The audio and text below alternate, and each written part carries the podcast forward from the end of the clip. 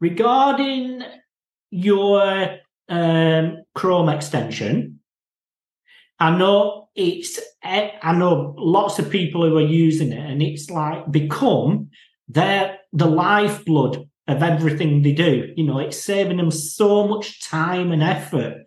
I mean, it, it's uh, yeah. I mean, for me, it just makes everything, you know, easier at a glance.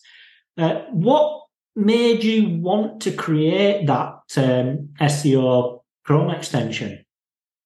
Yeah, so um, the SEO Pro extension, I mean, I love it.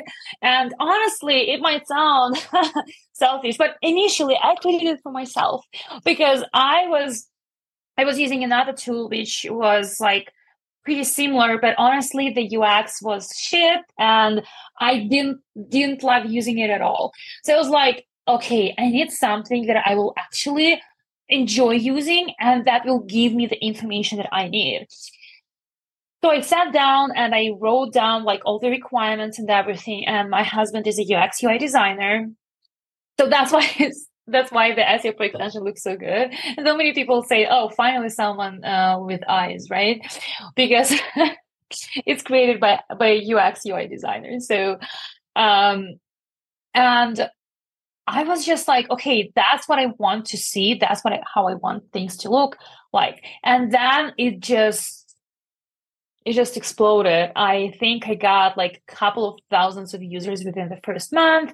Now we're about like over 70k users worldwide, which is crazy.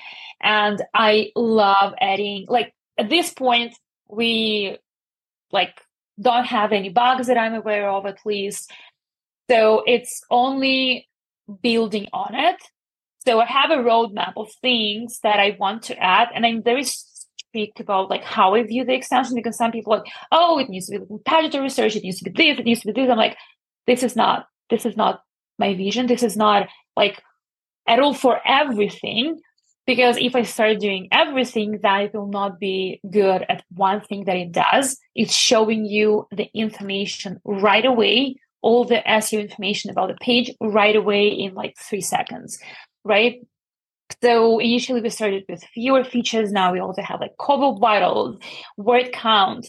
And um, my next thing that I really want to add is uh, mm, checking the difference between the source code and the rendered HTML because rendered HTML, like now the extension will show you the information from the rendered HTML. Uh, so I want to add like the difference between source code and rendered HTML uh, that's some somewhere uh, on the roadmap for the next year.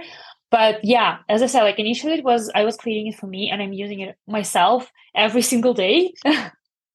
I sometimes have like you know I install a new browser profile and then I'm on some website and I want to check and my extension is not is not in the browser. I'm like, no, I feel like I don't I feel like so helpless. So I'm like, okay, I need to install it right now. Um, so yeah, that's that's how it all started. You've been listening to the Unscripted SEO Interview Podcast with me, Mark A. Preston. Join us next time as I interview more top SEO professionals.